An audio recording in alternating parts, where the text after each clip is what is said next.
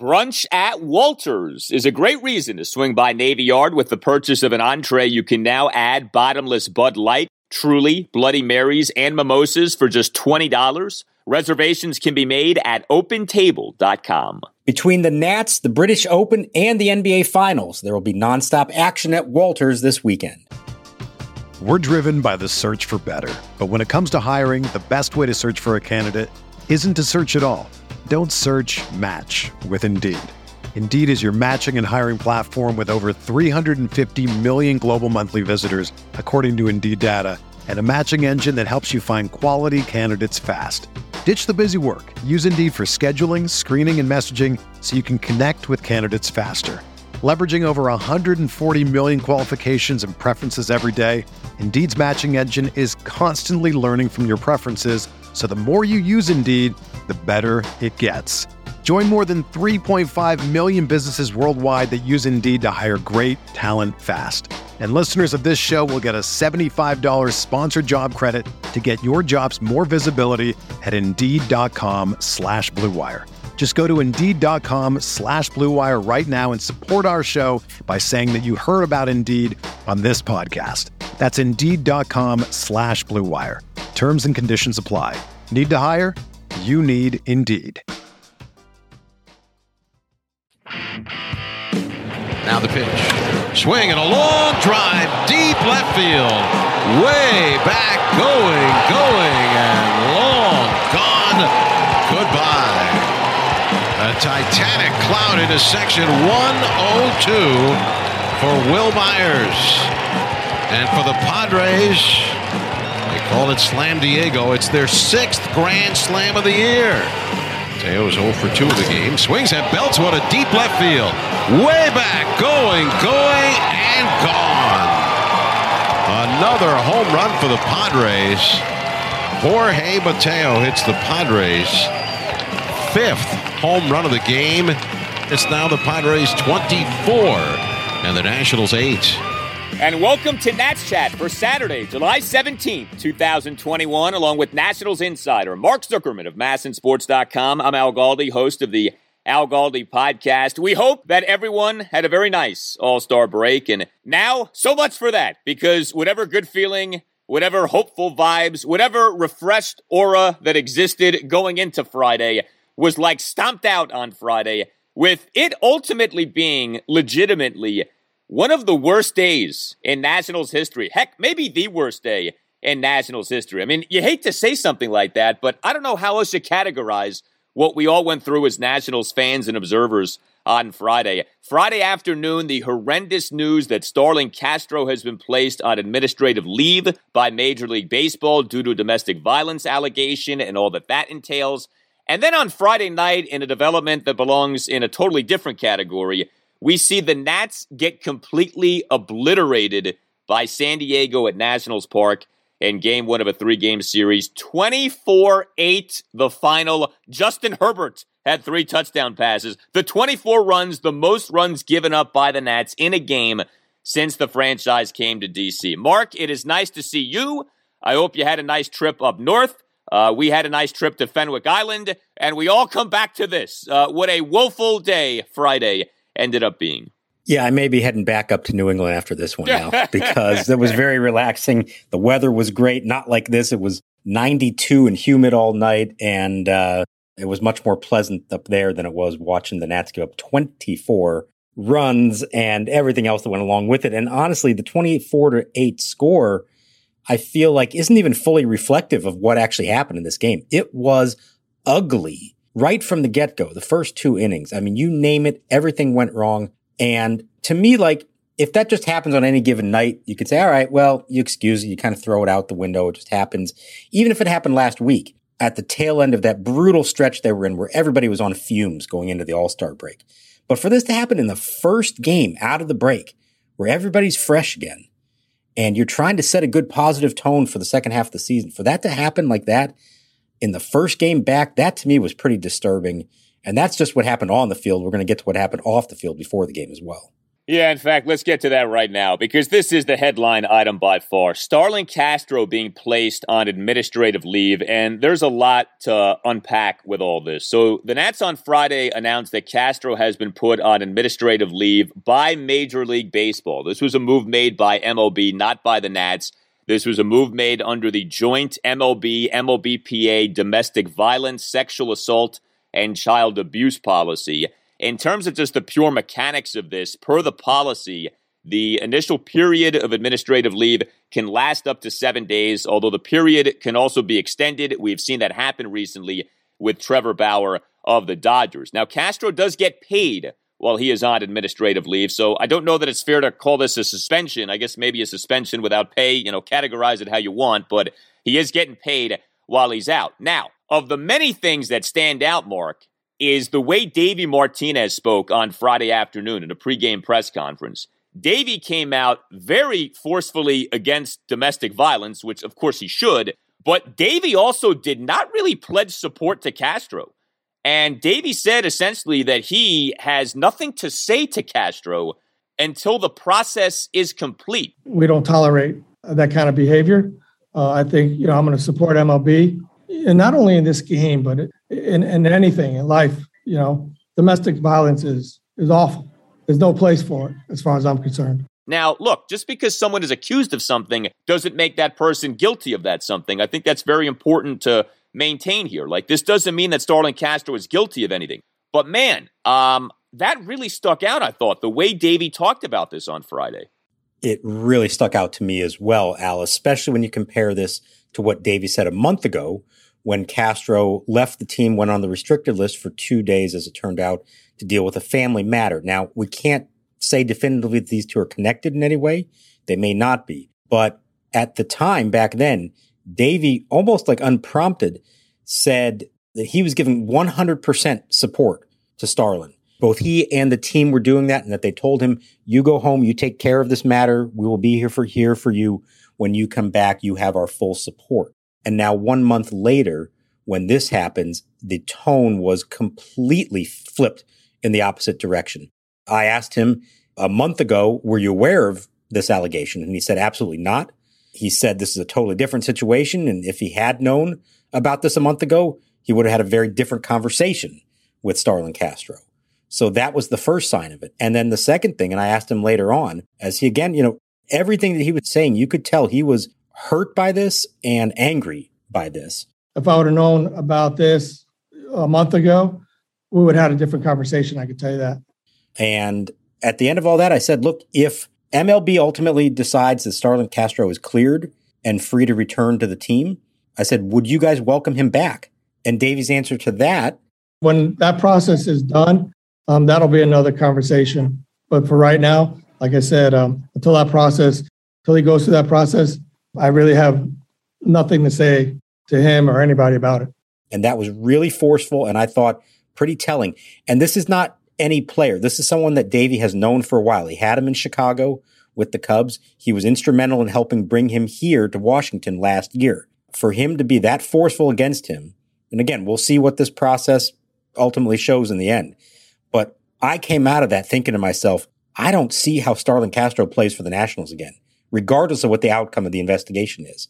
That to me seems like a very awkward situation if it comes to that. And I don't get the sense that Davey, and I'm guessing most others high up in the organization, are not going to feel like this is someone they're going to just welcome back with open arms, even if he is exonerated. The way Davey spoke, it was almost like he knows some things, or he at least thinks or suspects some things. You know, now we're reading between the lines on this, but to me, you don't speak the way Davey spoke if you really think the guy you're speaking about is totally innocent in all this. Now, maybe Davey was trying to do the thing that so many others in MLB in recent years have not done, which is be sympathetic truly to domestic violence and women's issues. You know, MLB does not have a very good last few years in terms of the history when it comes to relations with women. You know, we had the Stephanie Apstein Houston Astros mess of a few years ago. You know, the Jared Porter Met situation of just a few months ago. There have been some other things that have popped up. So, you know, I, I don't know if that was behind this, but man, it really kind of reeked of, you know, Davey. I don't want to say has his mind made up, but he certainly has some thoughts on all of this. And I think it is worth injecting this into the conversation too. So you referenced when Starlin Castro went on the restricted list. So he only went on the restricted list for a few days, June 16th to the 18th. He then got activated off that. Davey, in a press conference, the one you referenced, where he talked about having Castro's support, he said that Castro had some family matters to which he needed to attend. But there was sort of an air of mystery to that, where Castro goes on this restricted list, and you know we weren't necessarily said like you know his his uh, I don't know his mom's not doing well or his dad's not doing well. It was kind of like no one really said what the reason was. And look, it's not our business necessarily what the reason is, but it was kind of uh, it, it, just it stuck out in that way that nobody really knew what was happening here, and then all of a sudden he was back after just a few days. There's also this too, and I don't know if this is relevant or not, but you know what? You come across these things when something like this happens. January 2012, we learned that Starlin Castro, then with the Cubs, was accused of sexual assault in 2011. Now, no charges were ever filed, but you know, you feel like maybe that's somewhat relevant to all of this. Let me ask you this when it comes to MLB investigating this, who actually is doing the investigating? Because obviously you have the legal aspect of all this and the authorities are looking into things. Is this the commissioner's office that investigates this? Is this the commissioner's office in conjunction with the police? Like, how exactly does MLB itself investigate something like this? So, my understanding is MLB has a department of investigations that is its own department, and it is former police, former detectives, other law enforcement officials that go to work directly for MLB. This is not truly at the moment, as far as I know, a legal matter in terms of, you know, are the police investigating? Now, maybe they are separately from that, but we have seen in cases for MLB where there is the legal matter that takes place with local police and then ultimately maybe a court system. And then there is separately an MLB Department of Investigations, and they are not beholden to whatever the police would determine. The police could ultimately not file charges against him, but MLB, through its own investigation, could still say, we found enough evidence to suspend you under violation of the collectively bargained domestic violence program that both the league and the union have agreed to. So they are sort of independent of all that, but it's run by an investigations department that includes a lot of veteran law enforcement people. Now, what I can also tell you based on other situations we've seen here over the years is that that group takes its time to look into everything. Things don't usually move very quickly with that. So while he is allowed to be on administrative leave for seven days, do not be surprised at all if this drags on beyond that and that there is not a resolution that quickly. We've already seen that with Trevor Bauer. We've seen how long it took MLB to deal with Jared Porter, Mickey Callaway. These things took a long time. It's hard to say for certain in this case what it's going to be, but my hunch based on what we've seen in the past is that there's not going to be a very quick resolution to this. So even if ultimately he's proven innocent and they do not punish him in any way, it still may be a while until we know what his status is and he'd even be eligible to come back to them. Yeah, I think the seven days completely gets extended. I, I, think it's 50 50 that he ever plays for the Nats again. You know, you think about the current climate that we're in. I mean, I mentioned how MLB has dealt with these women's issues lately. For those listening who watch MLB Network, MLB Network has made much more of a concerted effort over the last few months to have more female voices on the air. This is a sensitive time with this stuff. And look, it should always be a sensitive time for this stuff. But Starlin Castro, this is not a good time to be accused of something like this. And, you know, that's the thing. That's what's so tricky about this thing. He could be totally innocent. You know, uh, talking about this stuff in a sports way is always so challenging because we have no idea, you know, and it could be that he's innocent. And, you know, we've learned over the years, especially with something like the Duke lacrosse thing, people can get accused of stuff and you may think you know that they're guilty, but that's not the case. On the flip side, though, we know, especially with things like domestic violence, so many real domestic violence cases never get pursued, never get reported. These things are underreported. And so you have to take this stuff seriously. And you just got to hope that the truth ultimately is uncovered and, and that justice is served. I do think, though, for MLB, and the NFL has certainly dealt with this, man, you're a pro sports league. It's got to be so tricky to investigate these things. I mean, it's hard enough for law enforcement to get to the bottom of these situations. How it is that pro sports leagues think that they can find the truth in these situations where so often there's gray area, man, and there's things like, well, he says this and she says that, and what exactly did happen here? And you know, especially if it's a, a husband and wife you know, maybe the wife all of a sudden doesn't want the husband to get in trouble and jeopardize his career. So the wife starts to cover for the husband, even though the husband hit the wife. And it's like, how do you figure out the truth in these situations? It, it feels like a near impossibility. It is very difficult. You're right. And we've seen cases over the years that have gone both ways in this. We've seen players exonerated. We've seen players and executives uh, and coaches who get suspended long term by MLB for things that are found. I think the climate now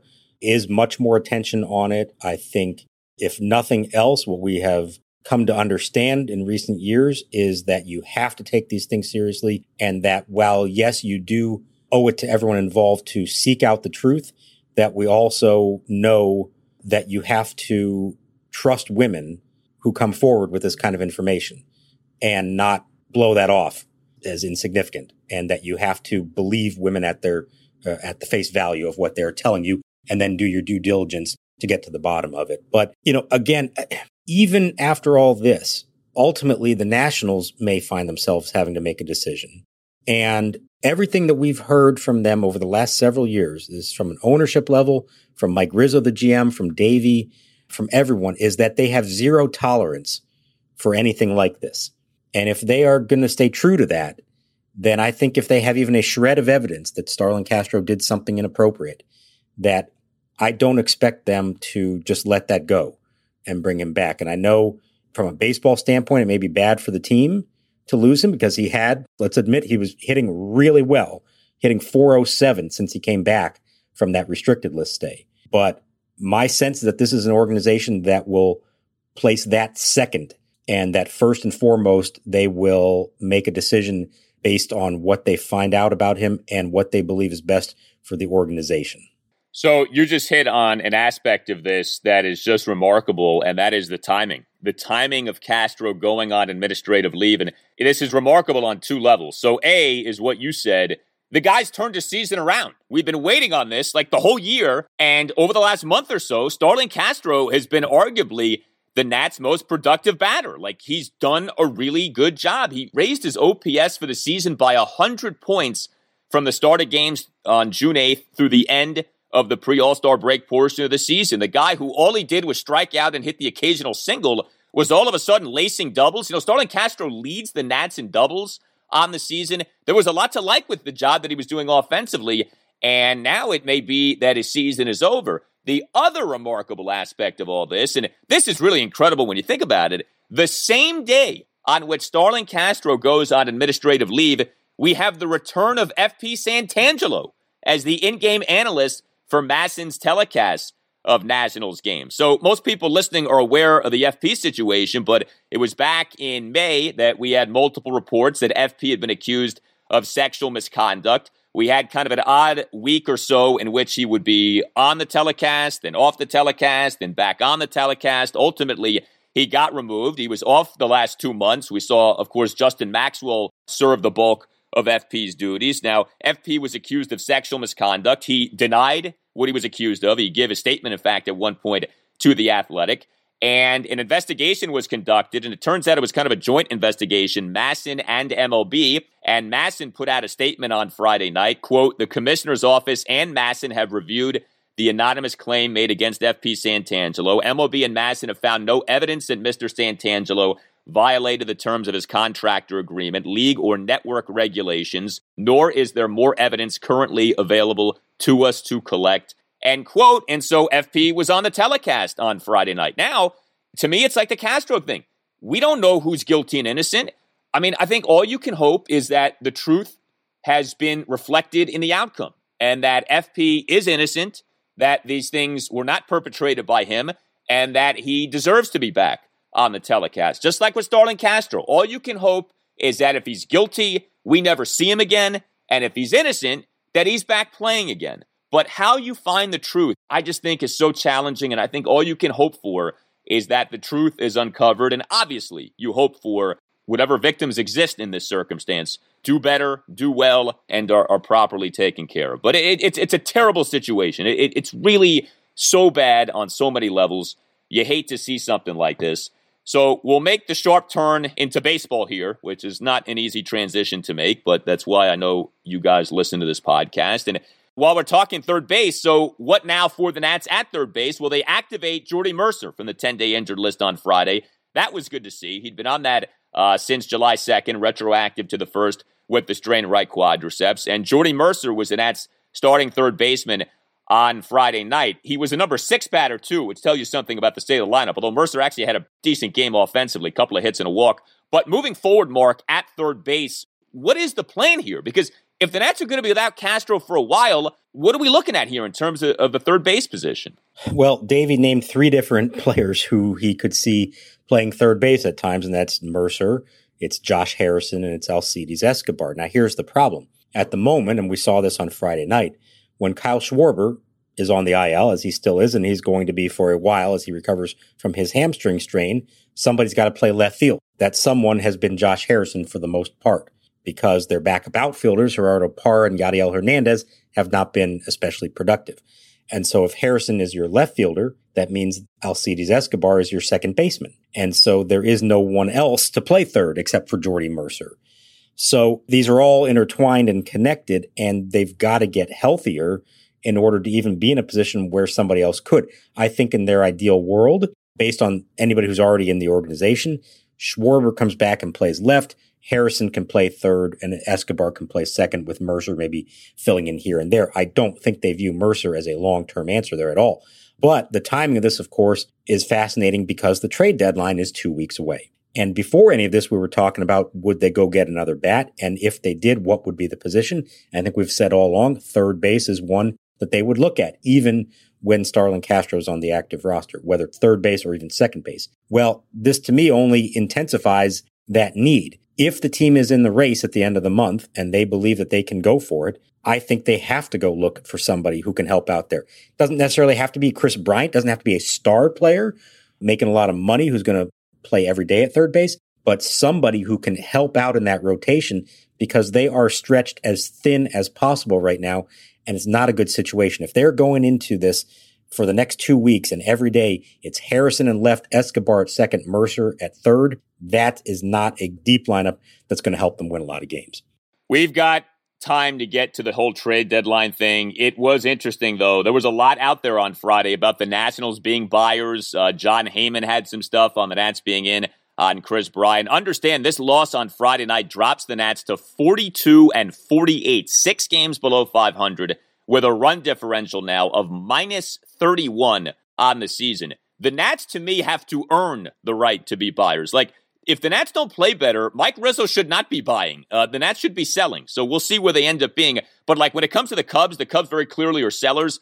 The Nats' record is worse than that of the Cubs. The Nats' run differential is worse than that of the Cubs. I mean, just something to be thinking about here as we approach the deadline. Nats Chat is sponsored by Silver Branch Brewing Company, located in downtown Silver Spring, only a one minute walk from the Silver Spring Metro station. Silver Branch is a perfect jumping off point to Metro down to the game. Park at the Cameron Street parking lot and meet up with friends for a beer and a bite to eat before metroing down. You can also get Silver Branch beer at Nationals Park. Beyond the Gnome World, one of Silver Branch's four flagship beers, is available at District Drafts at Section 223. Brewed to be light and refreshing, Beyond the Gnome World won a gold medal for the Saison beer style at the Great American Beer Festival last year. Beyond the Gnome World is deliciously dry and thirst quenching and the perfect beer for hot summertime ball games. You may not be familiar with Saison, but take our word for it, baseball season is the perfect season for Saison, and buying from District Drafts to support your local breweries is a gnome run. Go to section 223 and try Beyond the Gnome World the next time that you're at Nats Park, and make sure you stop by Silver Branch, located in Metro Plaza, just steps from the Silver Spring Metro. Silver Branch Brewing Company, when you come in, let them know that the Nats Chat podcast sent you. Treat the whole family to a fun night of baseball with the Bethesda Big Train at Shirley Povich Field. Big Train Baseball is the perfect mix of small town charm and big league talent right here in Bethesda's Cabin John Regional Park. Visit bigtrain.org forward slash tickets to reserve your seats for tonight's game and all other home games throughout July. We're driven by the search for better. But when it comes to hiring, the best way to search for a candidate isn't to search at all. Don't search match with Indeed. Indeed is your matching and hiring platform with over 350 million global monthly visitors, according to Indeed data, and a matching engine that helps you find quality candidates fast. Ditch the busy work. Use Indeed for scheduling, screening, and messaging so you can connect with candidates faster. Leveraging over 140 million qualifications and preferences every day, Indeed's matching engine is constantly learning from your preferences, so the more you use Indeed, the better it gets. Join more than 3.5 million businesses worldwide that use Indeed to hire great talent fast. And listeners of this show will get a $75 sponsored job credit to get your jobs more visibility at Indeed.com slash BlueWire. Just go to Indeed.com slash BlueWire right now and support our show by saying that you heard about Indeed on this podcast. That's Indeed.com slash BlueWire. Terms and conditions apply. Need to hire? You need Indeed. It's Kaley Cuoco for Priceline. Ready to go to your happy place for a happy price? Well, why didn't you say so? Just download the Priceline app right now and save up to 60% on hotels. So, whether it's Cousin Kevin's Kazoo concert in Kansas City, go Kevin, or Becky's Bachelorette Bash in Bermuda, you never have to miss a trip ever again. So, download the Priceline app today. Your savings are waiting. Go to your happy place for a happy price. Go to your happy price, Priceline. That's it. He's made the signal to the bullpen. Yeah, I, am saying it, you had to be out, run out of patience here. I mean, the, the 21 inning scoreless streak, but he's just not been the same the last three times out. Not even close. He's going to leave getting only four outs. Davey Martinez did not look happy as he took the baseball there. So Fedde departs here at the top of the second inning, three walks, loading the bases. We've put it off long enough. The Nationals pitching on Friday night was some kind of bad. Okay. You, you know, there's bad. And then there is that like special kind of bad, that supreme level of bad. And that's where the Nats were at from a pitching standpoint on Friday night. So much for the rested bullpen, so much for the rotation hitting the ground running, so much for length from your starter. It starts with the starter. Erick Fedde was brutal on Friday night. He ends up being charged with six runs in one and a third innings. He could not throw a strike to save his life. He gives up three singles and four walks versus one strikeout. He finishes with 29 strikes versus 28 balls. He gets pulled from the game with the bases loaded and one out in the top of the second. And you could tell when he got pulled that he was like, dude, why are you pulling me? And it's like, dude, this is why you were a mess out there. He was so bad, and it's so unfortunate because we were throwing bouquets at Fedde not that long ago. And the truth is, since he went on the 10 day injured list with the left oblique strain, he's not been the same pitcher. This was his third outing since coming off the IL. He's been mediocre to now really bad in each of those three outings. And Mark, he could not throw a strike at all in this performance on Friday night. This was really, really bad it was agonizing to watch out. Now, I'll throw him a little bone and say that in the first inning, it was not all his fault. He was giving up some of the weakest contact you will ever get and still not getting hitters out. There were two little nubbers down the third base line that turned into hits that Mercer tried to make the bare hand play and just couldn't get the throw to first in time. It's one of those that you wonder, boy, would a better third baseman have made those plays? I don't know if Castro would have or not, but maybe there was a chance at it. There was potentially a double play ball off Fernando Tatis's bat that they just didn't turn it quick enough. That could have changed the entire inning because it could be two outs and nobody on. And instead he's on base. And then there was the stolen bases. We haven't even gotten to the fact that Rene Rivera was the catcher for this game, fresh off the streets. And in his first game, he ends up allowing three stolen bases in the first inning plus a throwing error. Tatis steals second on a pitch out. They had him dead to rights and Rivera throws the ball in the center field and lets the runner go to third. And then later in the inning, first and third, the old double steal, just like in Little League. Runner from first takes off. What do you do if you're the catcher? Hold the ball. Don't throw it down unless you know you're going to get him. He throws the ball down to Escobar, who's not even covering second. He's behind second. Didn't even move, come up. It wasn't like, oh, we're going to throw down and cut it off and throw back to the plate. No, threw it behind the base, allowing the runner on third, Tommy Pham just essentially waltz home. Escobar didn't come forward. He was behind the bag at second, making for a much longer throw when he took it to get the throw back to the plate. And the play at the plate was not close.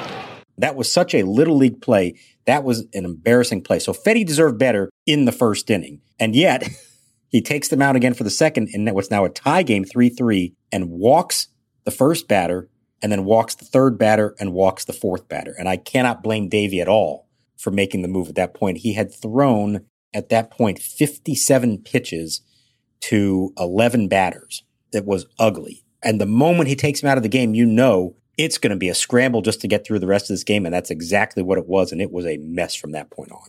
It was atrocious. For Fedde now, since coming off the IL, 7 4 loss at the Padres July 6th. I thought Fedde was better than this line indicated, but he still wasn't good. Six runs, four in the third innings. 3 1 loss at San Francisco July 11th. Fedde, three runs, five innings. And now in the embarrassment that was this 24 8 loss to the Padres at Nats Park, Fedde, six runs in one and a third innings. You mentioned Rene Rivera. We might as well hit on that now. So the Nationals, who have had some kind of season at the catcher position, now can add another chapter to the catcher position, and that is the chapter of Rene Rivera, who sounds like a villain in a soap opera. He sounds like he should be on Days of Our Lives, Rene Rivera. But the Nats on Friday announced having agreed on a major league contract with Rene Rivera. He was a free agent. This season is Rene Rivera's age 37 season. The Nats, of course, have Yan Gomes on the 10 day IL with an oblique strain, have backup catcher slash backup second baseman Alex Avila on the 10 day IL with bilateral calf strains. And so instead of leaning on, I don't know, someone in their farm system or someone who they already had, you know, they had this kid Jakson Reetz up at the major league level. They optioned him back to AAA Rochester instead of going with Tres Barrera. And another sign of just how bad things are right now with the Nats farm system, just like having to trade for Alcides Escobar, the Nats have to sign Rene Rivera. Again, age 37 season. The Nats are his 10th major league team, and he's out there as the Nats starting catcher on Friday night. And to your point, the Nats were a defensive mess, and it wasn't all Rivera's fault. But you know he had that throwing error in that three-run first inning. The Nats defensively were were uh, were really bad too on Friday night. That Yadiel Hernandez overrun of the fly ball in left field. I mean, uh, that's amateur hour. And I know Yadiel isn't exactly Alex Gordon out there, but still, I mean, bro, make the catch. You know, Josh Harrison had some bad defensive moments. It was just it was sloppy all the way around. But yeah, man, how many different catchers are we up to now for the Nats this season? It feels like it's like 12 at this point. It's only six, believe it oh. or not, but that matches the club record for one season of catchers. That was 2012. And a couple things to take away from this. Number one, I don't think they believe Yan Gomes coming back very soon. That that's an oblique that's going to keep him out for a while. He has not attempted to do much of anything yet. He's just getting treatment. So that's bad because we've talked about, I think I even said it last week, that Trey Turner is the most valuable player on the team. But next on the list of who they could least afford to lose, I think was Yan Gomes. And I think we saw evidence of that in this game tonight, just how much he is critical to this team's success. So that's number one. I don't think we're going to see Gomes for a while. Number two is that Alex Avila, and it's now how many days? It's been two weeks, 15 days since he strained both of his calves while playing second base, still isn't ready to return. I thought he'd be back for this game. And maybe he's still only a day or two away. He did take BP and he was participating in everything else. But that the Nationals felt like Avila wasn't available yet. Gomes is going to be out for a while. And they didn't even trust Barrera and Reetz to hold down the fort for one or two days, whatever it is, until Avila comes back. That to me says a lot about how they feel about things, that they would just go pick up a guy off the street, put him behind the plate, in the first game out of the All Star break, and I'm guessing we may see more of him. It may be Rivera and Avila moving forward for a while until Gomes comes back. That's going to have a dramatic effect, a negative effect on this team. They are going to miss Yan Gomes as long as he is out it's such an indictment of their farm system that they do this. Okay. I mean, I don't care what they say about their farm system, that they're having to do things like this trade cash considerations for Escobar, sign Rene Rivera instead of promoting from within, going to someone in the farm system. It tells you everything you need to know about what they truly think about that system. And we've talked about this with the pitching, the fact that they have to summon guys in their 30s who are veterans as opposed to guys in their 20s who have promise. You know, that it's the Paolo Espinos and Jefry Rodriguez's being called up as opposed to guys, you know, with more upside. Like that tells you everything we need to know about the state of the system. And then with the bullpen, I mean, look, we're not going to spend a ton of time on what each guy did here, but the bullpen was just wretched. Six Nats relievers in this game combined to allow, cover your ears, 18 runs, 15 earned in seven and two thirds innings. Bill Madden of the New York Post has a great line when it comes to bullpen usage these days. He says, It's the constant search for the guy who doesn't have it. The idea being that all these guys aren't going to all have it on a given night. Well, none of these guys had it in this game on Friday night. Andres Machado, terrible. Paolo Espino, as much as I hate to say it, terrible. Gives up a two out grand slam to the first battery faces Wil Myers on a bomb to left field for a 10 3 Padres lead. And then Espino gives up more runs as his outing goes on. You know, the two out triple by Jake Cronenworth. Uh, another run in the fourth inning gives up back to back doubles. Sam Clay, who's always good to give up a run, gives up a run in the top of the fifth on a first pitch two out solo shot by Jake Cronenworth, who had a huge night. Wander Suero, we talk about good Suero, bad Suero. Suero was awful in this game. Six runs, three earned in one third of an inning. We talked about Fedde basically throwing one strike for every ball. Wander Suero had more balls than strikes. He threw 12 strikes versus 16 balls. Suero was really bad. Suero may have been worse than Fedde. I'm not sure. That would be a good essay question to ask someone. But Suero just getting tattooed in that six run six inning. Ryan Harper officially tossed one and two thirds scoreless innings, but he still put guys on base and allowed inherited runners to score. And then Davey's favorite, Jefry Rodriguez, he gives up four runs in the top of the eighth inning, and then gives up a solo homer for good measure in the top of the ninth. It was amazing, Mark. Not a single one of these guys had it on Friday night. Every single one of them struggled to some extent. So I was going to actually ask you, what was the worst half inning of this game? And I'm going to give you three choices.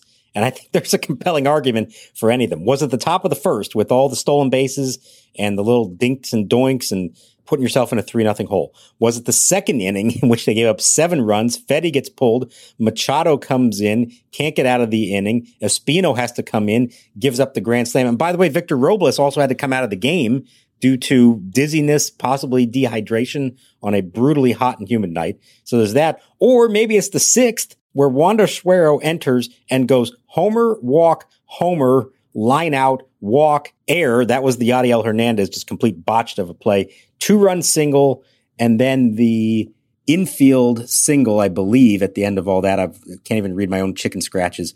I mean, that was such a disaster of an inning. There were so many disasters of innings in this game. I've never seen anything like it. The only inning they didn't give up a run was the seventh. That may be the first time I've ever seen that. A team scored in eight out of nine innings. And Trent Grisham, the Padres leadoff hitter, came up to bat seven times in eight innings. I don't believe I've ever seen that before. That is staggering. The Padres are frightening. And it's not just Fernando Tatis and Manny Machado. It's Jake Cronenworth. It is Tommy Pham. You know, Eric Hosmer can still hit. The Padres are loaded, man. And they're loaded in ways that I'm not sure everyone is understanding.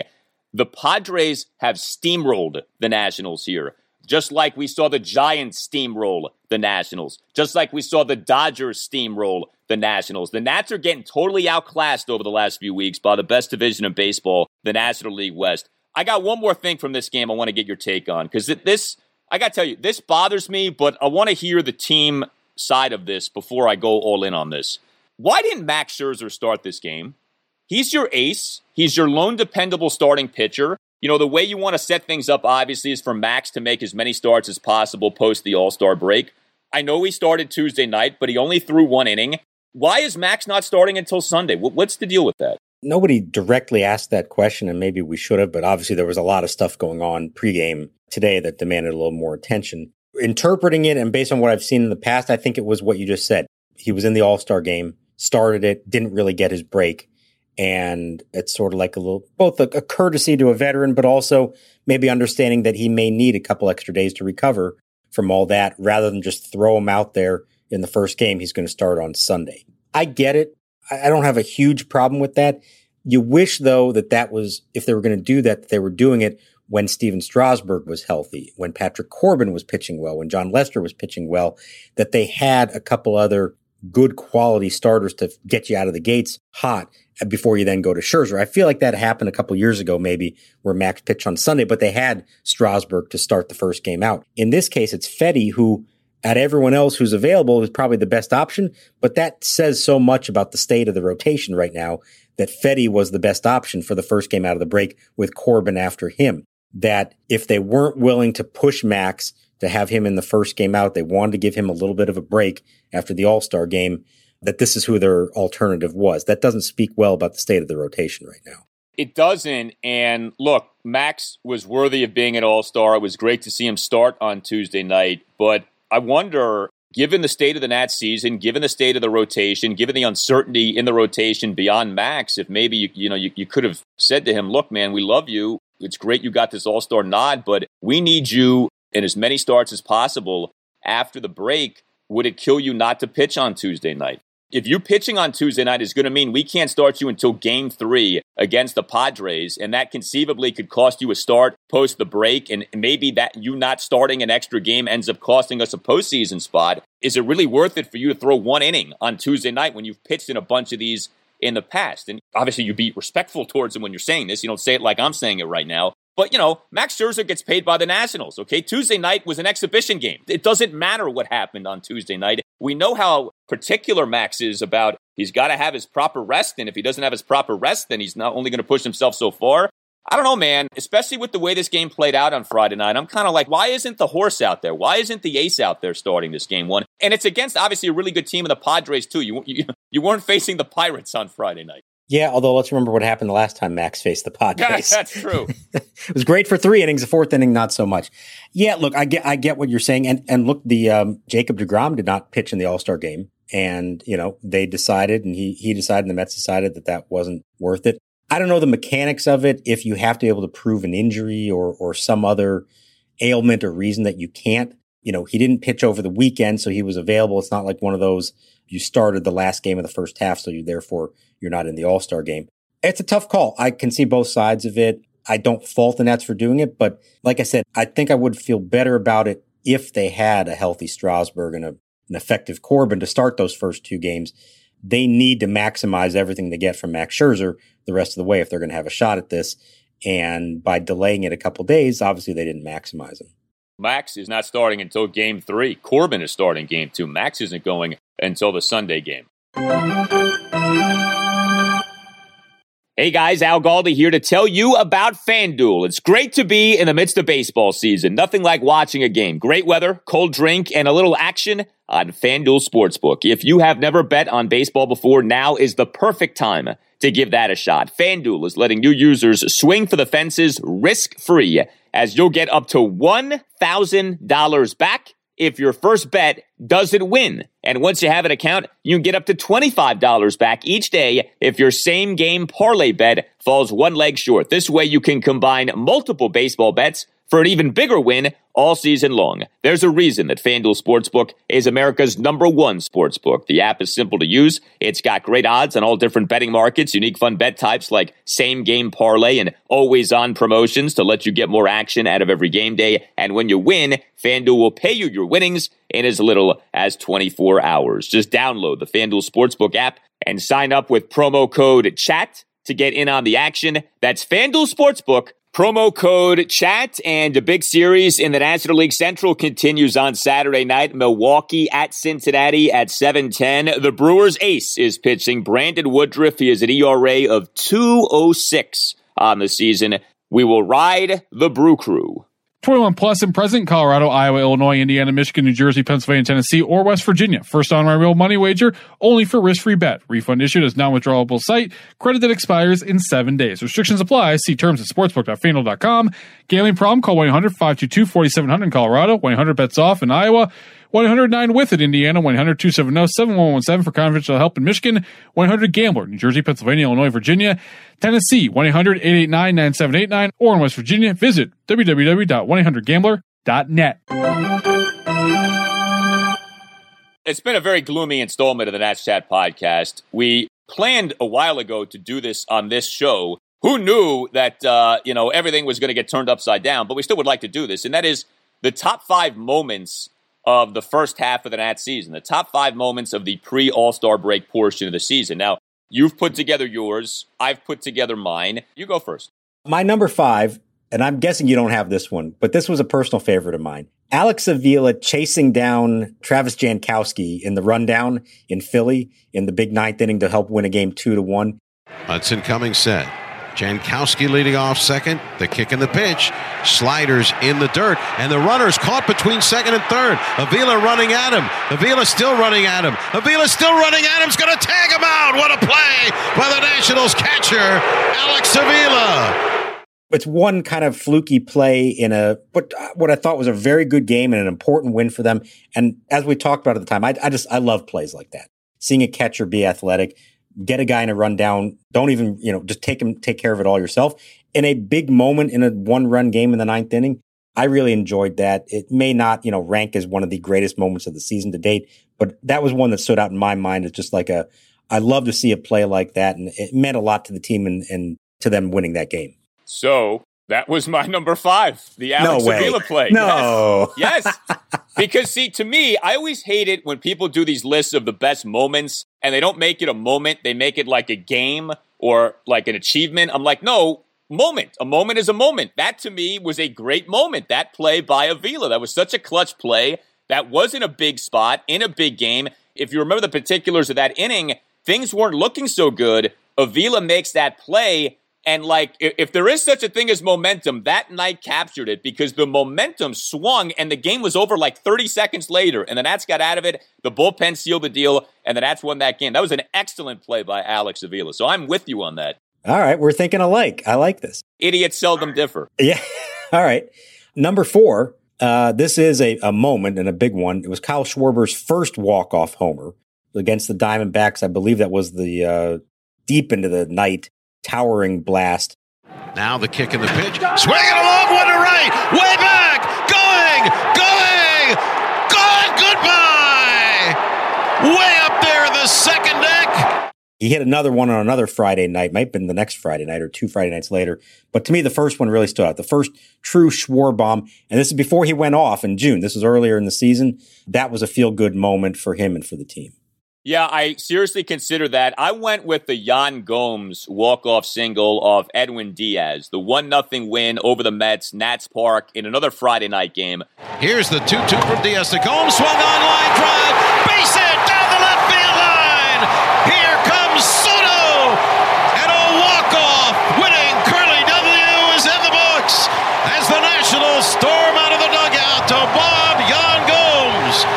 June 18th. Boy, up until this Friday night, the Nats had done really well in these Friday night spots. But that was a great game. That was a scoreless duel. Yan Gomes, the walk-off single off Diaz, bottom of the ninth. That was also the game in which Erick Fedde had seven scoreless innings. Boy, does that seem like 10 years ago now. But Fetty, remember, he was rolling. That's the game that got him to 20 consecutive scoreless innings. I really enjoyed watching that game. I love games like that. And to see Gomes come through like that off Diaz, the Mets fan can't stand Edwin Diaz because he's blown a bunch of these games over the years. That to me was a moment that stood out. Yeah, I like that one too. That was a good game and an important game for them against a division rival. So I'll, I'll, i like that one. All right, my number three. You knew I had to get a Paolo Espino game in there somewhere. It was a question of which one, and I'm going with the first career save. Paolo Espino notches a save here in the bottom of the ninth inning.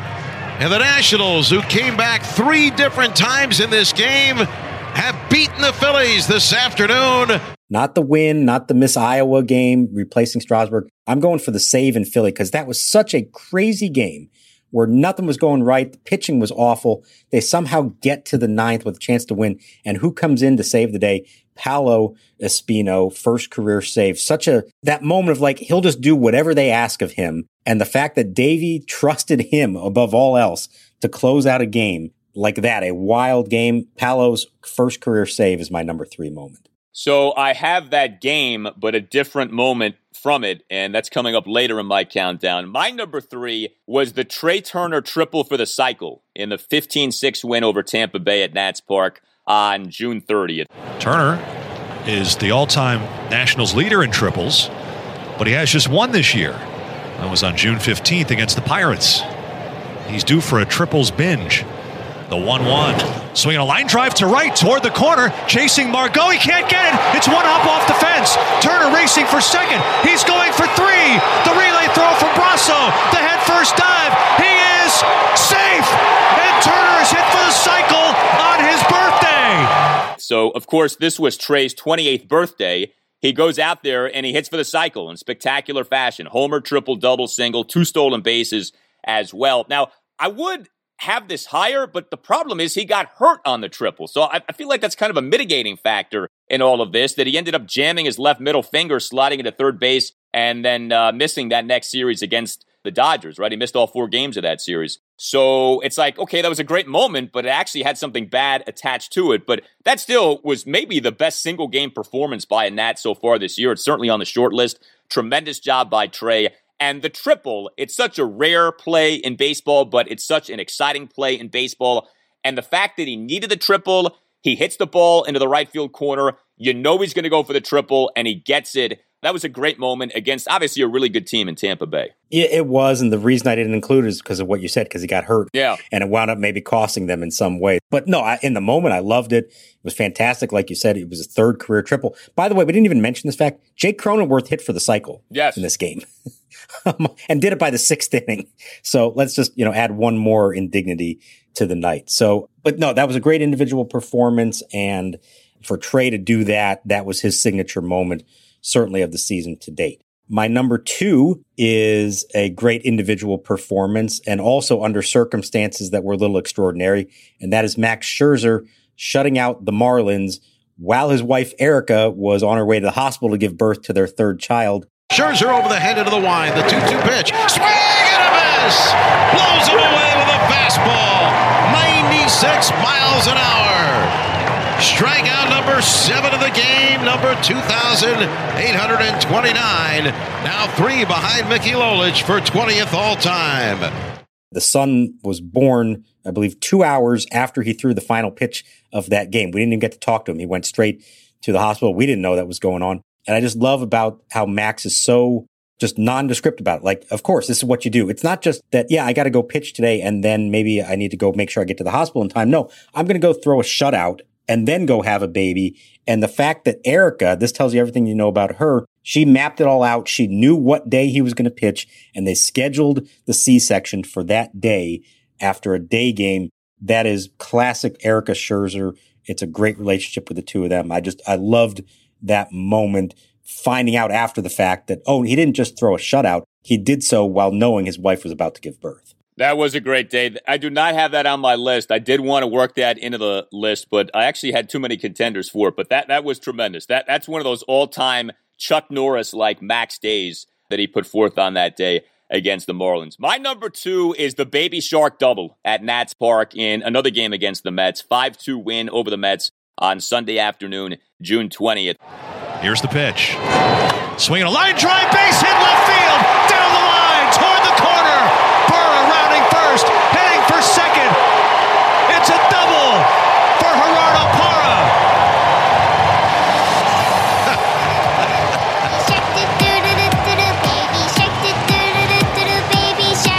And what's tricky about this game is this was the game in which Kyle Schwarber hit three home runs. So I feel bad not including any one of those homers from Kyle in this game, but you tell me you were at Nats Park. It sure seemed to me the biggest pop, the loudest the crowd got was for the Gerardo Parra double. So I don't know that that's fair to Schwarber, but I think that is reality here. The Nats that Sunday select the contract of Parra from AAA Rochester. He makes his 2021 Nats regular season debut in this game. And right on cue, I mean, the kind of thing that you could only script, right?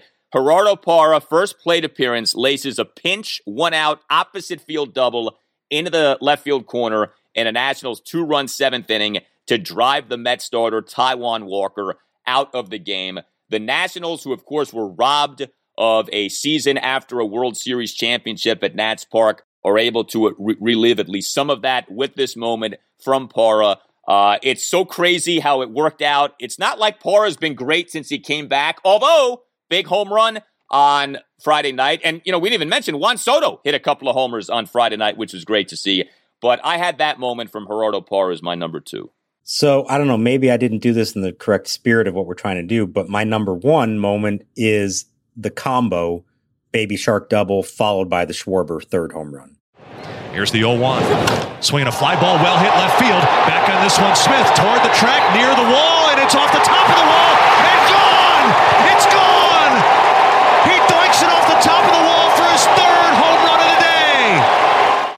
Being here for that, it I, I sort of think of that all as just one groundswell of emotion in the crowd, and it was the first kind of bigger crowd after they were allowed to go to full capacity again. It wasn't a sellout, but it was like twenty nine thousand, something like that and they were into it from the moment he stepped to the plate. They do the baby shark chomp. He hits the double. The crowd goes nuts. And then moments later, Schwarber homers again and the ballpark just exploded. So I sort of combined all that into one moment, that inning, I guess you could say it is as my number one. That was the moment that you felt like, boy, things are starting to happen here. And there is some kind of intangible quality that Gerardo Parra and Baby Shark bring to this team. Kyle Schwarber is on the greatest run of his life and this team may actually turn this whole thing around. And this is going to be the game we remember and the moment we remember that helped turn it all around. All right. And then number one for me, Jordy Mercer spitting up blood in that aforementioned 13 12 win at the Phillies on Wednesday afternoon, June 23rd. So the specifics of this, I know most of you remember this, but for those who maybe don't, Jordy Mercer in the game, he's in it as a pinch hitter. He ends up playing the field. Bottom of the ninth inning, he's playing second base. He commits an error, a two out fielding error. He fails in an attempt at a backhanded stab of a JT Real Realmuto grounder. The ball came up, caught Mercer on the face, causing him to spit up blood. We saw the blood watching the game. The Nats had no bench players left other than the catcher Yan Gomes. Davey Martinez, during his post-game presser, says that Mercer said in response to whether he would stay in the game, quote, I'm swallowing my blood and then again, in the kind of thing you can only script, Mercer has the final putout of the game. 2 1 pitch, swung on line drive, caught by Jordy Mercer in the hole at second, and a curly W and a sweep of the two game series. He catches the Brad Miller liner for the third out in the bottom of the ninth inning. This was the game in which Paolo Espino got his first career save. This was a game in which the Nats overcame deficits of 5 0 in the fifth inning, 9 5 in the sixth inning, 12 11 in the ninth inning. This game was bonkers. This game happened on the 10 year anniversary of the Jim Riggleman resignation. This to me is the game of the season so far. Four hours, 19 minutes, 13 12 win at the Phillies. It feels like there are like 10 moments in this game you could have picked, but the visual of Jordy Mercer, of all people, spitting up blood in what was like a blood and guts kind of effort by the Nats to win that game, to restore hope of, you know what, this team does have the moxie and the gumption to do well this season. It may not always be pretty, but this team can succeed. We saw that on that day. We hopefully see it moving forward this season. We didn't see it on Friday night, but uh, I don't know that I'll ever forget that. Jordy Mercer spitting up blood. That was something else that was a crazy game, like you said. That inning was remarkable. Like uh, you know, I, I, went with the Espino save aspect of it, but obviously doesn't happen if not for Jordy spitting up blood and staying out there making that catch. Let me just ask you this: on April first, if I had said to you that your number one highlight moment of the first half of the season would involve Jordy Mercer, what would you think that meant? The season was going well or not well? You know, that's a great point. And I'm still not sure if this season is going well or not well because while the record isn't good, I'm still like, you know, I don't think this is really a bad team. There's just things about this team that aren't really good. I feel honestly, Mark, we have more questions today about this team than we had going into the season, which is good for us for what we do, but maybe it's not so good for the ball club. We'll see. Yeah, I don't know the answer to that either, uh, except to say everybody else in the NL East lost on Friday. The Mets lost.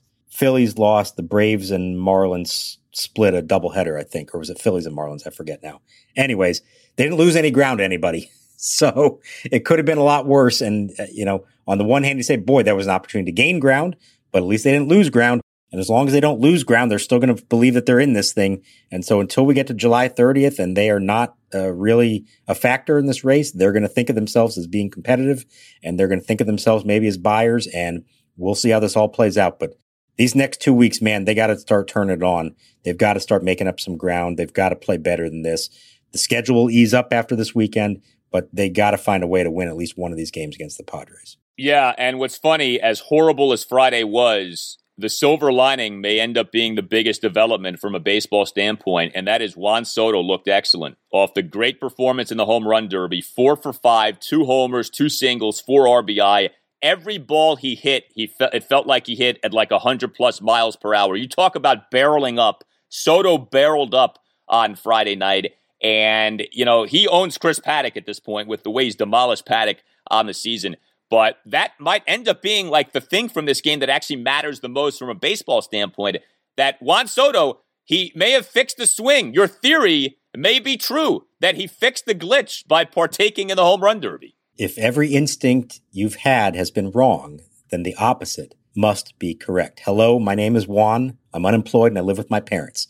And he homered twice and had a four hit game the home runs being hit, that was Victoria in a diner. I'm Victoria. Hi. And the rest, as they say, is history. Well, you tell us what you think. We are here for you in good and in bad times. Uh, you can hit us up on Twitter at Nats underscore chat. You can email us, Nats Chat Podcast at gmail.com. Get yourself a Nats Chat Podcast t shirt by going to natschatpodcast.square.site. All Nationals radio highlights on Nats Chat are courtesy of 1067 The Fan. For Mark Zuckerman, I'm Al Galdi. We'll talk to you next time on the Nats Chat podcast. Here's the pitch. Soto swings, belts it high, deep to right center. Myers is back, looking up, going,